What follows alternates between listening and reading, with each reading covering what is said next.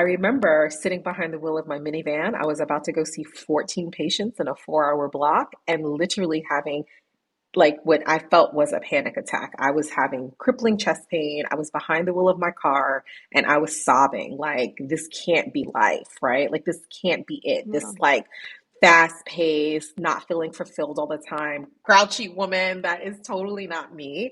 And I was like, this can't be it. Like on paper, if you look at me, I have a husband, children, I'm a physician, I went to all of these amazing schools, and you know, I should be grateful for this amazing, incredible life that I get to have. And yet I was willing to walk away from medicine altogether because it was just no longer making me happy.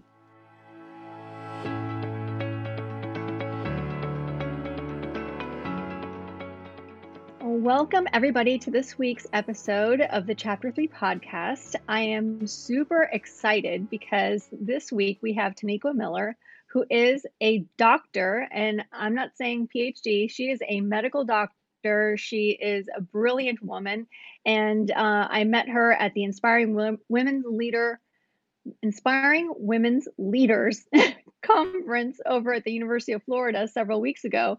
And uh, she was just so inspiring. Uh, it's exactly what the title says. She was a speaker there, and um, she just um, was talking about all the things that I find uh, so important. And it's really the reason that I started the podcast and the community and everything. And so, um, She's here to tell us a little bit about her story. It's a fascinating story, everything that she's accomplished and everything that she's doing now that she's also accomplishing. It's just um, it's amazing. So um, so without further ado, Taniqua, welcome to the podcast. Thank you. Thank you for having me. Oh my gosh, thank you so much for taking time of your day out of your day to do this because I know that you are a busy lady and uh, you've got a lot of commitments going on. So this is very, very nice of you to. But to I, I love the concept of chapter three. I, I just, I'm really excited to be here. Excellent. Well, thank you, thank you. All right. So, I mean, I just, I want to hear. I want everybody to hear about you and your story and everything. So, can you just tell us um, what you're doing now, and then what you did leading up to this moment. Yeah. So, hello, everyone. I am Dr. Taniqua Miller. I am trained board certified OBGYN, and I have an actual special expertise in menopausal and midlife health, something that I'm truly passionate about. These days, I am actually a life coach providing uh, professional coaching for women, uh, professional women of color who are burnt out. I not only teach them how to quit and we'll get into that, I'm sure. I love that. but that. I also uh, help them to refocus their energies on their purpose work, on their passion projects as they dive into entrepreneurship. I love that. All right. So so you're a life coach now and you're doing all of this, but you were a doctor. So what on earth? I mean, not a lot of people switch from one to the other so extreme, really. So tell us a little bit about about your history. Yeah. So as a little girl, I think, you know, when we really look at our past, I had to really take it back to childhood. I was absolutely fascinated with the human body, especially the female body. And I remember, you know, I don't know if you remember those Encyclopedia Britannicas on the shelf. I would take them off and I literally oh, would yeah. read physiology. That was me. That was the little nerdy kid. I was fascinated with like childbirth. I was fascinated with my own body as a girl. And I remember having conversations with like the teenage girls in the neighborhood talking about periods and, and dating and all of these things, and I was doing neither of them. like eight, nine, ten. Um, and awesome. so the passion for empowerment, I would say empowerment of women and girls, always reigned true from a very, very early age. And as I went through school, I realized that that passion expressed itself through medicine. And so I was a undergraduate at Yale and I hated pre-med and I was just like, I don't think I can do this. And I remember one of my teaching assistants would say, you take a physiology class and you love it, that's medicine. And of course, that's exactly what happened. And I found myself with my textbooks at the cafeteria table telling everyone about like how amazing the lungs were.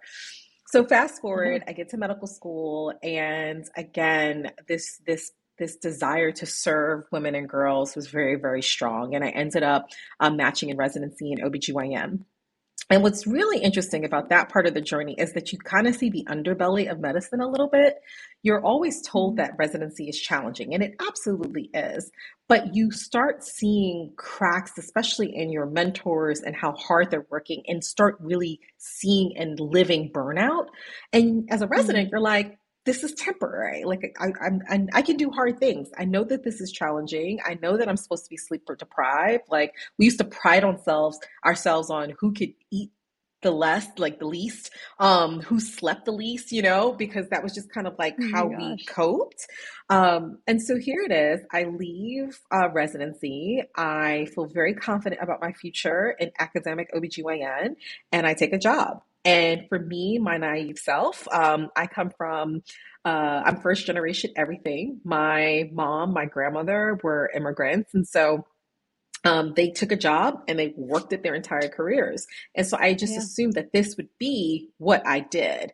Um, but it's, it's, it's a funny thing to think that what fit me when I was in my early 30s could fit me when I'm in now in my early to mid 40s is kind of silly. And so I took on this role and I really built my career um, first, and then my family kind of like got into it afterwards. Like I really kind of Mm. fit my family into my career.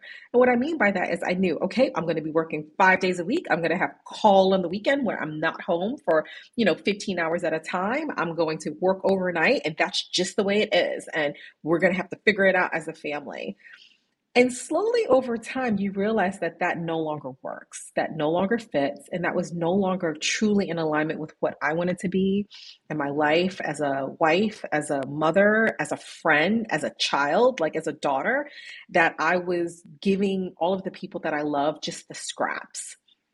And so, fast forward to just this last year, uh, part of being in academic medicine is promotion, and it's different from how you think about a classic promotion. You do well, you get, you know, your your um, your review with your manager, you get a promotion. It's a little bit more vigorous than that. There are a lot of kind of like Mm. check boxes to see if you meet criteria, if you're worthy of promotion.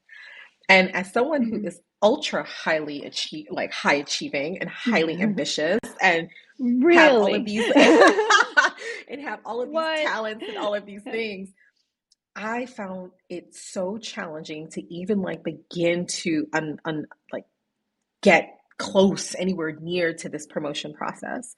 And I would have meeting after meeting after meeting, and I kept being told, yes, you're doing such a great job, but you need to do more and do more, Mm. join more Mm. committees, show more leadership, apply for more grants, uh, submit more abstracts. Yeah. And I embodied that. I said, okay, I need to do more. And as I was doing more, there was just this internal rising that was like, this is crazy. The more that you Yeah. do, the more you have this almost cognitive dissonance with the person that you want to be in the rest of your Yeah. life. You know, we tell people with investments, for example, don't put all of your money into one fund, right? You have to have a diverse portfolio. And yet, Yeah. in so many aspects of our lives, we put so much energy and effort into one part, which tends to be career, and totally don't pay attention to self care, to family, or at least give them the scraps at the end of the day. And I remember sitting behind the wheel of my minivan. I was about to go see 14 patients in a four hour block and literally having like what I felt was a panic attack. I was having crippling chest pain. I was behind the wheel of my car and I was sobbing like this can't be life, right? Like this can't be it. This like fast pace, not feeling fulfilled all the time, grouchy woman that is totally not me. And I was like this can't be it. Like on paper, if you look at me, I have a husband, children, I'm a physician. I went to all of these amazing schools and you know, I should be grateful for this amazing, incredible life that I get to have. And yet I was willing to walk away from medicine altogether because it was just no longer making me happy. Yeah. Yeah. Well, the more you had to do, the less you felt. I mean, that it was worth it. And hmm um and that's that's a reality for so many people, as you hmm know, you know, and um I mean, not everybody walks away from something as as great as what you walked away from or has the strength to do it. Um Right. but uh but I love that you're helping women do that Yes. and and come to the realization that that more isn't more necessarily and, More they have to more. change. Yeah, yeah, Yeah. that's awesome. Well, I love your story. I mean, it's just, it's so inspiring for so many of us who hasn't found herself sobbing somewhere and thinking that this is it. Like, I can't do this anymore. Right. And uh, that's that, that's actually part of my story. I think, and I use the word sobbing as well because we as women, you know, sometimes we get to our limit and we just sit there like we can't even control it anymore and Right. uh, you know and and it's i think it's a uniquely female reaction sometimes you know and um and we have to allow ourselves to accept that and embrace Yes. it and It's release. absolutely and you know and sometimes we feel ashamed about doing that and we have to we have to embrace it as something that's a positive. And that that leads sometimes to a breakthrough. And that's you know it, a breakdown but it's a breakthrough at, at the same time. And um, and that's what it did you know to you. And um, and to so many women who who listen to this podcast and who participate in our community that's where they found themselves. And um, so you know it's I, I love hearing it from someone else who you know who's who's done it and on such a great scale and um you know because i think i think like for example i did it on a small scale. You know i went from one it wasn't my first job that i went from you know i didn't go to medical school i didn't do all of that you know but i didn't invest that much time into one profession. And and then you know and i did transition to to something else. But you know for for you and i think that that really gives a lot of women who are attorneys or physicians Mhm. or you know anything long time long term and you know an accountant something like that it gives them that permission to to change and to say But even really evaluate but even like the small yeah change, like regardless of size, I feel like it could be something really small or huge. Like I feel like I blew up my whole my whole life um, by making the decision to um, leave my academic role, which I eventually did. hmm What what's been really interesting is that even the small decisions start planting new seeds about your self-concept when you take hmm on something different. When you make a decision to say, this is no longer serving me, right? It hmm sends a new narrative to your brain. It could be something small as I used to say as a mom, my younger two children have no friends because I was so overwhelmed and burnt out with just the day to day of trying to balance family and trying to balance career that every time an email came about a birthday party, delete. We don't oh have time for that. Every oh time, you know, the school emails would come and I had three kids at three different schools and I would never, my kids were always miss oh pajama day. And, and I had this like self concept that I was just not a good mom. And guess what happened? I was what I said I was. And so when I started even yeah taking small action, right? Like I did the big thing. hmm I kind of blew up my career. But even the small things, like I was like, I have to quit this self-concept because I actually am raising pretty decent human beings. And so I would like kind of keep yes little wins in like my journal. I have my journal here. I would be like, you know, you read all three emails from the schools today. Or i love what? that We can't make this weekend party, but let me at least check the date. Oh, okay, we could do this one. Um, and so yeah, I hmm couldn't show up to everything. I couldn't be everything. But even that small change of just making a commitment to no longer being that kind of like catastrophizing mommy that didn't have it together and just saying, here, I'm going to really do my best here. It started slowly changing my like narrative that I had in my brain about myself as a mom and my self concept. So even the very small things, if we can really look for them, can start making big, huge waves of change in our lives. Definitely. It's just changing the labels that we put on ourselves. And the Indeed. minute we stop labeling ourselves, you know, bad mom or, you know, bad this or, you know, whatever, whatever we're doing, um, which, and, and the labels are always negative for some reason. It's never Right. like, I'm, I'm a fabulous whatever. No, it's always self-deprecating. You know, you're just like, I'm I'm bad at this, I'm bad at that. Yeah. I think society has put so many demands on women Mhm. in terms of what we're supposed to be Oh my that, you know, we we beat ourselves up when we're when we're not what we consider the perfect whatever it is, um, be it, you know, wife, employee, mother, hmm whatever. And um, and so I, I love that you changed, you know, that narrative because you are a great mom. And the because you care about your kids. You care Right. about what's going on in their lives. And so if you weren't a good if you weren't a good mom, you wouldn't worry. You'd be like, Right. I wouldn't even care. I would be like, ah, You wouldn't even fine. care. Whatever. Yeah, exactly. So just by default, you know, just from that alone, you are a good mom. And and so many women are good moms, even if they feel like they can't keep it together or Right. do whatever. So that label does have to change.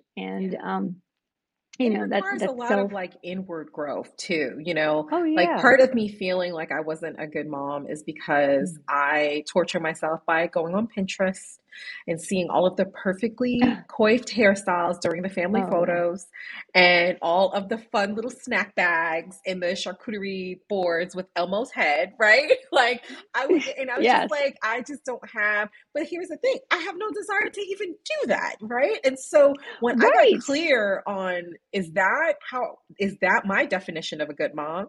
No, right? So not Yeah. looking for that external validation really really helped. And the and part of the healing through my burnout was rediscovering my intuition. Like the story that. I tell behind the wheel is that I was having rip roaring chest pain. Like it was so Yeah. uncomfortable that like I was trying to breathe through it and I knew it was anxiety. Like I had experienced anxiety since I was a med- like a medical resident and when I Mm. finished residency, it got better. I was able to manage it without medication when I was in residency, but it just grew worse, worse, worse, worse. And I literally, that's Mm. when it kind of reached a fever pitch this particular day. And I remember feeling so ashamed. And I remember being like, oh my gosh, what do people think about me? Like I'm anxious, have anxiety. This is like gross. Like I don't like this. And I and I use the word extract. Anytime the pain came, I just wanted to extract myself from wherever I was. And Mhm. one of the things that I had to discover um, through a tapping session, EFT, um, was that that pain was like probably intuition knocking. that I had Yeah. suppressed so much of like kind of like the SOS stop signs, mayday, mayday, like all of that in my Yeah. life as as I was taking on more work that really didn't like fulfill me, but it was because I was really trying to Mhm. get close to checking boxes so that I can be promoted and be recognized for all of my efforts. I felt like I was entitled to that, even though now not being in that environment, I'm like, I could really care less. um, but that was like the way that my body was trying to get my attention. And it did it in a way that really did get my attention, which was the chest pain. And so, some of us, Mm. as we're kind of going through life and we're on this hamster wheel, we don't even lean into our inner voice anymore or our intuition. In fact, we're conditioned to like not Mm. trust our voice. I think of when we were little girls, like and being told, you know, uh, you should be seen and not heard, Oh right? yeah. And so I think of my little one now. I mean, he has a lot of opinions. He says what he wants to Mhm. say, but he's really going off of kind of like, no, mommy, I love you, but I don't want to do this. Now, there's some things that you have to do. You have to abide by rules in my house, but sometimes I have to say, you know what? You're not feeling like that. That's okay.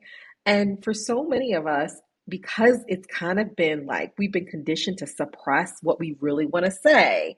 We have the the Mhm. elements of people pleasing, of perfectionism, all of these things as part of our conditioning as women and girls.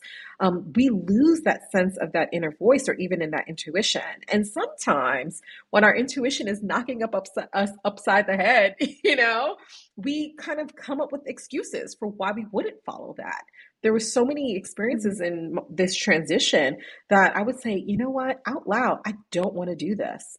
I just don't want to do this. And it would always be Mhm. followed by a, but I'm really good at this. People really need Right. me. And all of these things, even though I started out by saying, I don't want to do this. And I felt really confident that that was the answer. And I kind of Yeah. overrode my inner knowing by kind of trying to people please to have that external validation and so it takes so much work if but it's but it's such fulfilling work to really sit with yourself and listen to that inner voice Mhm. Yeah, absolutely. And um, I think the hardest word to say sometimes is no. and no, I don't, you know, I, I don't, I don't want to do this. No. Complete sentence though. And, and no, period. yeah, no, exactly. It's a complete sentence. And you don't even need to give an excuse or, you know, you don't have to give a reason why no, but that's the answer is no. Yep. And, um, and we don't listen to ourselves when we're saying no to ourselves. And, um, and that's, you know, that's what gets us in trouble actually. you know, oh, we, uh, sure. we just, yeah, you know, we forget. And, and yeah, and, and as, as women, we're, we're really discouraged from saying no. Mm-hmm. And, and so that's, um, you know, and then the more successful we get, you know, because sometimes change comes from lack of success where, you know, people are feel like they're failing at something and then they they switch gears and they go into something that makes them feel really good and they're very very successful at. But other times like in your case, you were incredibly successful to the world, right? And so and so that comes with even more guilt i would think you know like oh my gosh i'm i'm really disappointing or whatever all these people but you had to listen to your no mm-hmm. and um and so and you did and i think that through that you are going you are encouraging so many women to to do the same and to live better lives and of course to change yes. you know to change the, the trajectory of of their lives and yeah. um you know and i love and i love that you're working with women of a certain age i'm of that certain age so you know i i think that that's that women in their 40 i, I always say over 40 um, over 40 yeah it, that over was 40 when it shifted. is typical it, everything shifts you know and it, I mean, one of our one of our recent podcasts we said you know that's that's the age age where you start giving zero fucks. And um, right. and so that's you know, you just do. I mean, I, I I curse on this. I'm sorry, whoever's listening and doesn't like that. But uh, but whatever. That's just how I talk. And you know, yeah, you, you start giving zero fucks about what people think about you and what you know society expects of you, and you just start coming into your own. Mm-hmm. And um, and some people when they're younger and, and congrats on that you know if you can figure it out before you're 40 but i i know that i started transitioning at that point right. and a lot of my friends did as well. And i hear it gets even better at 50 so i'm very excited about oh, that i'm, I'm so excited. so, i know. I'm like okay sure you know next year it's going to be awesome. Um, but uh but you know I, I i think that in in that era you know of of of starting to not care and that's where we really start to come into our own and start realizing that like for me the what i realized is that i had fewer years ahead of me than i did behind mm. me and i said what am i going to do with the years i have left? Right. You know and maybe i don't. Maybe i have 50 more years ahead of me. I have no idea. But really statistically i have fewer years ahead of me. Right. And what do I want those years to be? Who do I want to be during those years? Mm-hmm. And uh, oh, and so and what impact am I going to have on society, on my family, and on myself yeah. during that time? Yeah. And um and that's what that's what helps me go on, I guess, still, you know, in the path that I'm on. And and I think that that's obviously what's going to help you too. uh, continue to do the wonderful stuff that you're doing you know, um, and I will and, tell you, it's freedom though, right? Like yeah. freedom to explore and not, I don't feel like I'm definitely feel like I'm still in transition. Like I I yeah. officially left my role February 28th of this year. You so are still, still very it's yeah. like very fresh, but like now I have space to know what I want and what I don't want. And that yes. in and of itself is like really powerful that I can say whatever the next gig is because I actually miss patient care and so I'm trying to figure out how can I do it in a way that like mm. um, fills my cup and serves my patients the best. But yeah. I am now very unapologetically clear about what I want and what I don't want.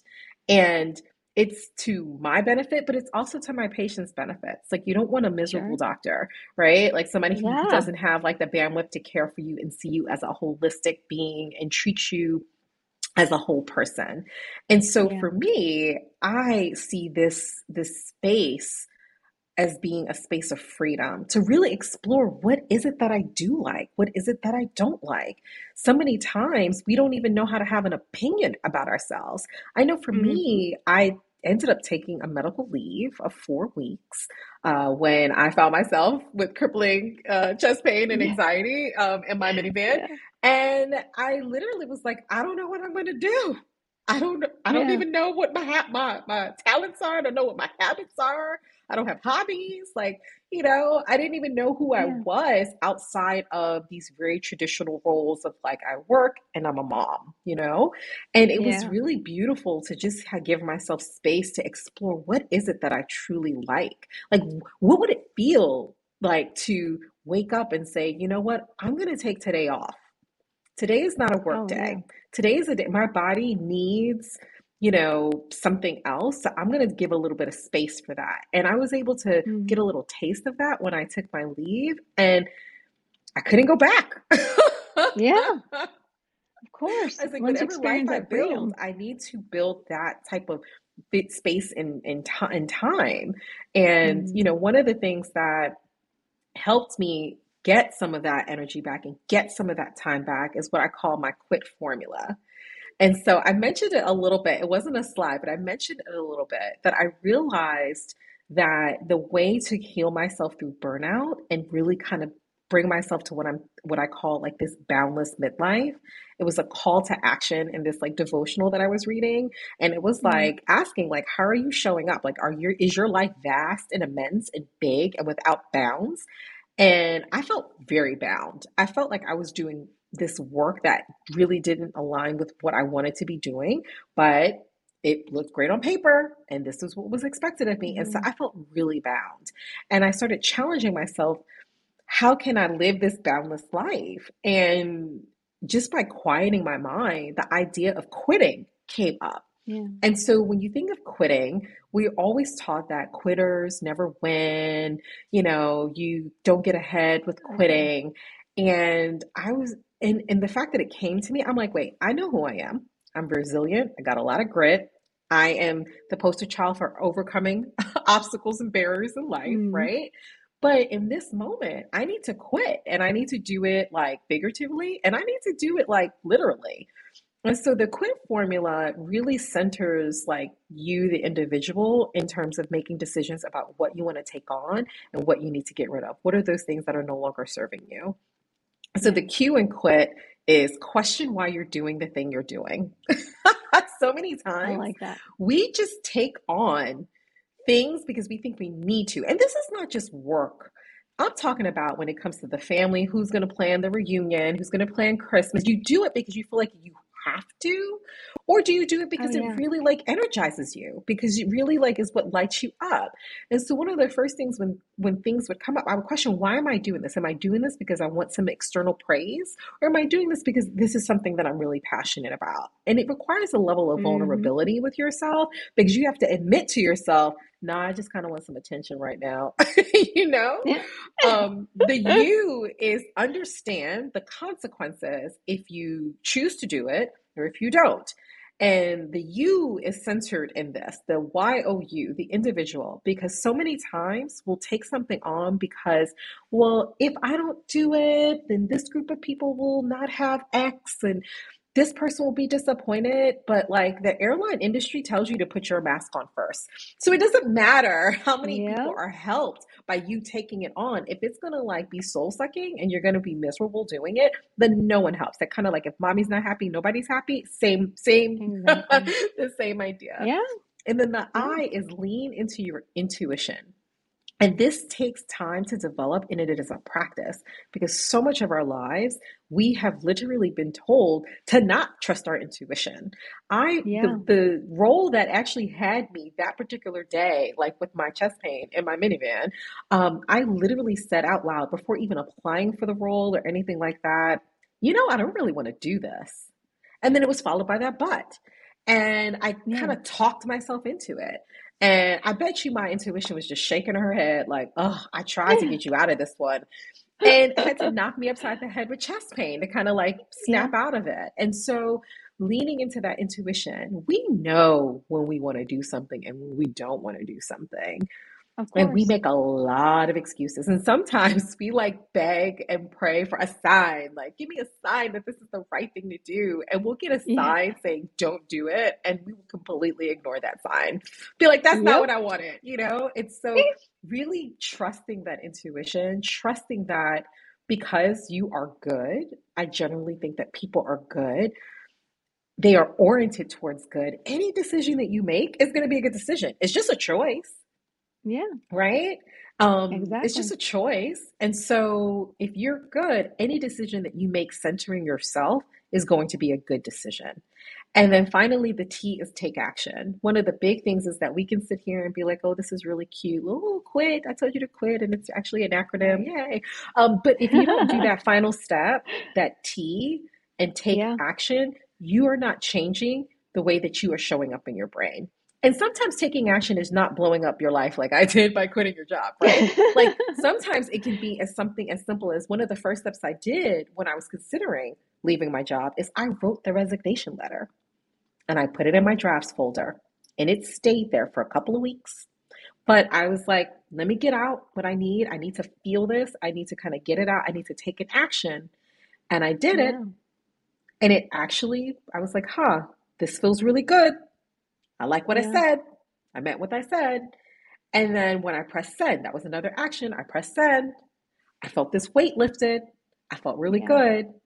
And it started letting me know that my world didn't fall apart. the people that I cared about the most were still in my corner and still supporting me. I still had a roof over my head. I still had food to eat. I still had people to love. And so the, Yeah, the each time we have an opportunity to take an action, to challenge what we think we should do, shouldn't do, etc., we really demonstrate to ourselves our full, full potential. yeah, yeah. Well, I love that. I love the quick formula. Um, I, I need to get all that in writing so I can remember it because Right? yeah, yeah, yeah. No, it's it's it's outstanding. I mean, that's and the most important part being that last part, which is the taking action, which that's the hardest part to do is um is actually implement this and um and and hopefully our the people listening are are going to do just that because I think a lot of people are contemplating this or struggling with that and you know they their intuition is telling them this that and the other but but uh, you know I, I encourage everybody to do just that is take action and do Mhm. something about it no matter how small like you you wrote your very small. letter very small um, but it's something it's it's the baby steps because this is all these can all be baby steps. It doesn't have to be an overnight kind of thing for most people. It, it can just be you know gradually shifting you know Right. into a new life and uh, into a new way of doing things. So um so Exactly. yeah yeah. So tell me okay so i think some people are going to have this question. So how has your family responded to all of this Oh, family. So I will tell you, there was tons and tons and tons of shame on my part that mm, I couldn't just shake off burnout. It, like I said, I'm first generation mm, everything. And so in one, like I was the manifestation of the American dream, right? Like my family came here, they were immigrants, and in one generation, I was like double Ivy League physician, college graduate, married with three healthy kids. Like it was just like this huge leap. it's amazing And I, yeah and I will tell you, my family loved me. and I yeah remember calling my mom, and she had been seeing, and I'm an only child, so she's like laser focused on me, even in my in my 40s. And I remember calling my mom and telling her what happened, and that I I was like, I think I'm gonna take a leave. Like, and I had big question marks in my head. yeah And her response was, Thank God, you haven't been happy for a while. Yeah, take some time off. And I was like, moms okay, moms yeah know. And then when I talked to my husband about it, and it was medical leave, and so, you know, I still had salary continuation and things like that, he was like, mm, Yeah, I think you just need some rest. And he had actually brought it up before. that maybe Mm. you just need some rest. Like maybe you just need a little bit of a break. Now he's a physician as well. And so I was like, but you never take breaks. And he's like, yeah, but it's okay. Like you need a break. Because I was just like, we don't take breaks. Like physicians don't take breaks. Like I'm going to be a terrible colleague who's going to cover my call shifts and everything like that. My Mm. kids were so excited that I was home. In fact, my littles, they have this thing called the working parent and the regular parent.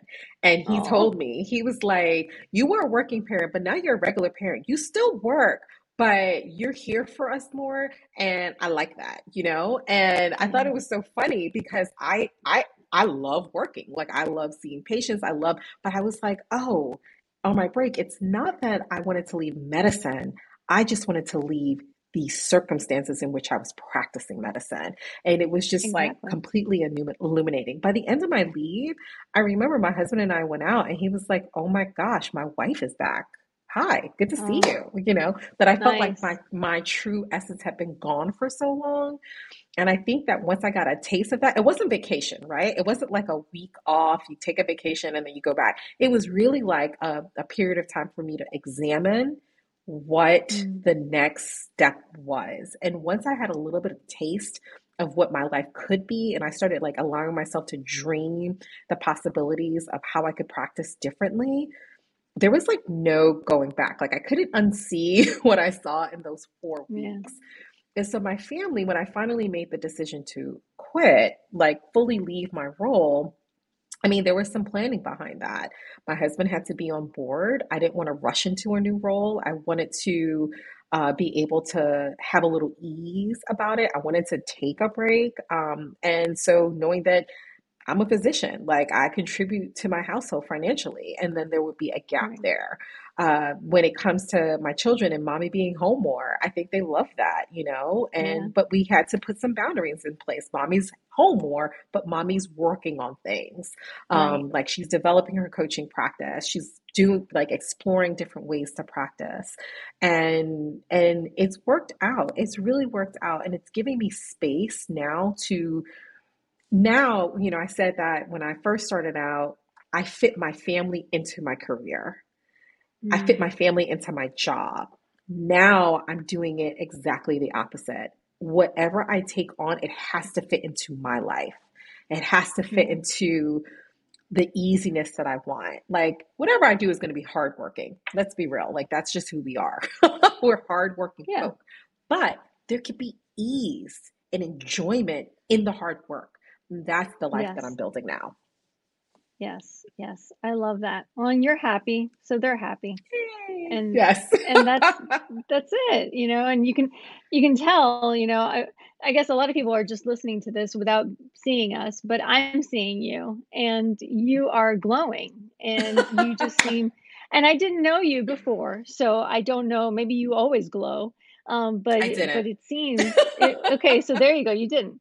Uh, so now, you know, you can just see that that happiness, you know, the just sheer joy in your situation, in your, you know, just in your life, and um, and that just goes to show that you've made the right decision for sure. And I feel So, like um, it's possible so for everyone. And I know that sounds like a little naive and things like that. Like I grew up, my family, mhm, they worked, they did what they had to do, and they would get um, yeah, working a job, and you you do what you have to do, you know. But there are places in your life where you can carve out by quitting things that are no longer serving you, regardless of what stripe, whatever, wherever you come from, where you can carve out just a little bit of space just for yourself. Give up the thing that's hmm not serving you and carve out a little bit of space just to kind of like develop, like dream, develop an idea. Um, you know, for for one of the early things that I that I realized, I didn't have hobbies. Like I had yeah. no hobbies. Like I didn't know what the, what I I liked. don't And honestly, now my jam is like buying, you know, the flowers at the grocery store, you know, those three for twelve dollar ones, you know, the big Yeah, bunches, and like just cutting them and making little like arrangements and things like that. Like it's the small things, yeah, almost sometimes the mundane things that really fill our cup. And I know that sounds hokey, but it really no. is true. It's the little pleasures, but that's what life's supposed to be about. Is you hmm should have little ple you I mean, you can have big pleasures too, of course, it's Right? lovely, but but daily little pleasures hmm add up and they really do Yes. change your soul. And Yeah. uh and that's, you know, that's the goal is is to fill that, you know, and to and to fill it and to feel it and to hmm to know that that's that's where you're supposed to be and Right, um you know and and so not not where you were but where you're supposed to be because right. you think it not because somebody else does so Indeed. um so yeah yeah so i know we don't have a lot of time left because you have another appointment because of course you're super busy um but uh but tell me um just so so what are you seeing in, in your future in the next I don't Mm. know, the next six months, because we don't need to go all the way out to a year. Yes, when I tell you I've been dreaming today, I've allowed myself to dream today. So, one of the things that I actually was working on um, a couple years ago was uh, really speaking to women about having a boundless midlife. I am a menopausal health specialist. I'm nationally Mm, certified through the North American Menopause Society. And, you know, for someone, especially when I was first starting out in my early 30s, to like love this transition and love caring mm, for women in this transition, not just like the actual hormonal physiologic changes that are happening, but just kind of some of the psychosocial things that are happening. yeah. Um, because I feel like it's such an incredibly powerful time in life. I've been like playing with this idea of, well, could I make that a practice? And of course, you kind of like, I'm at night and I'll buy the domain and I might get the trademark and not use it for anything. And um, in addition to my coaching, which is Burnout to Boundless, it's a six month coaching container for professional women of color who want to learn this quit model, have the accountability of their coach, and then really take that new energy to the next level and do it through Mm, their pers- passion work, purpose work. Lots are finding that through entrepreneurship and walking women through that over six months has been incredible. So that is still there. But. I'm kind of like the model that I want is I want to be that person that when you're in that midlife journey, you're you're hitting 40 and you're like, what is happening to my body? How can I show up as my best Oh self? yeah. As a clinician providing evidence-based care, whether that's hormonal care or non-hormonal care, that is what I want to do. And so literally on Monday, Okay. I had the challenge, the absolute challenge to move forward with my telehealth practice. And so Yay. I I've, I'm writing really broad strokes right now in terms of what this will look like, but to be able to provide telehealth care um, in a very kind of like niche, love on you uh, way, where I get to spend as much time with this cohort exclusively focusing on gynecology and menopausal health, perimenopausal Uh-huh. health. Um, that is com- that will be here in six months. I love that. That's Yeah. fantastic. And is it just for people? Is it for people in the Atlanta area, right? Because you're in Atlanta, right? I'm in, yeah, Are I'm in you? Atlanta. Yeah. So I Um, have a is it just Georgia license. hmm So it'll Uh-huh. be starting off in the uh, like the state of Georgia. Uh-huh. Um, but I am working on licensure in other states around, including Florida. Um, and so and so as I build kind of like my licensure, right now I'm licensed in South Carolina and Texas. And so I will be branching out and providing telehealth care um, where we do hormone therapy or not we talk about sexual health how to how to bring things back and you get me you don't get the 10 15 minute rushed Yeah. appointment you get really deliberate care with me I love that. I love that. i'm so You're excited yes, it's super exciting. That's I can't wait. Come to Florida, definitely. I'm just saying I could use some of that. So uh, anyway, but uh yeah, all joking aside, I think this is fantastic. So so congratulations. thank Excellent. you Yes, yes. stay Filling your cup. Yes, absolutely. Well, we can have you back and then you can talk all about that.